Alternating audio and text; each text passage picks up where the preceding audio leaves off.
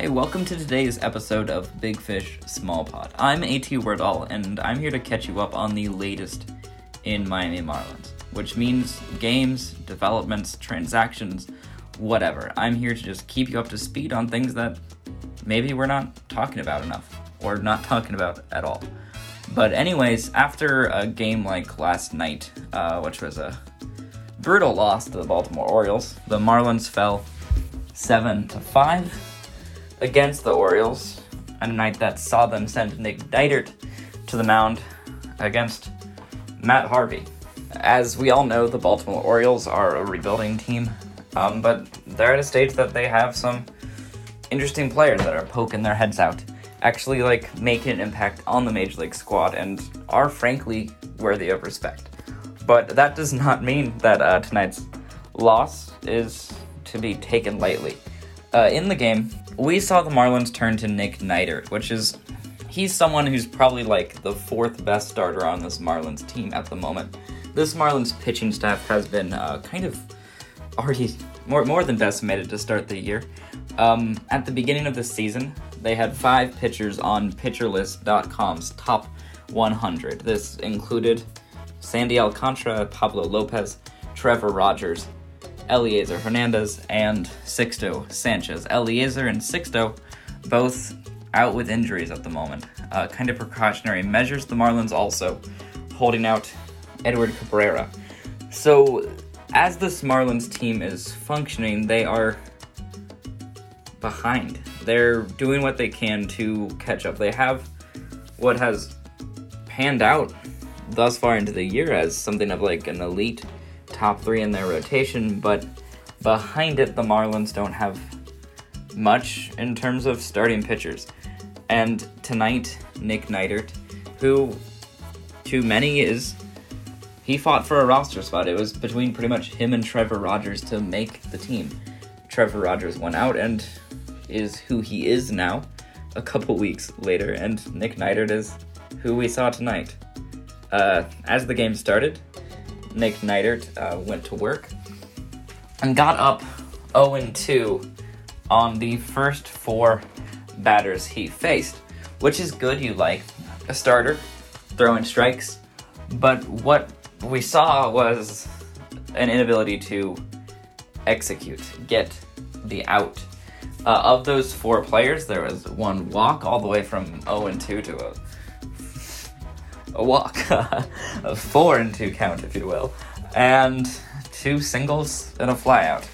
Just not what you want to see. That's lacking an edge. That's perhaps something that Nick Neidert can work on as his tenure with the Marlins continues, as his like year goes. He might not be on this roster all year, but we're seeing a Marlins team that's piecing together its pitching plan for the rest of the year. What you look at with this team is you hope these injury returns with Sixto, Elieser, and Edward Cabrera, all like real high movement, not necessarily high movement, but just good stuff. Like you talk Sixto and Edward as both 100 mile an hour pitchers, and Elieser, whose slider is profound. It's those are toolsy toolsy pitchers. And you like to have that. You frankly need that to win in the major leagues at this point. It's become something of like a benchmark of like 95 miles an hour fastball to even even even make your way into the league. But what we have with this Marlins team is an injured pitching staff, and you hope that these guys can make a return and close out the year with the Marlins. But it's a matter of bridging this point right now, which is why you have someone like Nick Neidert up and why the Marlins are looking for some additional help. Uh, rumors are that Anibal Sanchez is looking to return. Some National League East teams are interested, including the Miami Marlins, which, in my opinion, I think this would be a potentially great fit, and I don't think the Marlins would regret bringing back Anibal in any context, but especially as someone that can eat innings now because this is where the real challenge of a 162 game season is coming out. The Marlins need to navigate their roster to best improve their chances to win. Starling Marte, hit the designated, the injured, the the designated, the DL. I'm I'm old. Uh, the injured list. So the Marlins called up Lewis Brinson to do that. Lewis was optioned earlier this year, so when Starling Marte is back, we could put Lewis back in AAA without risking waivers. That's once the option is used for the year, it's it's good for the entire year.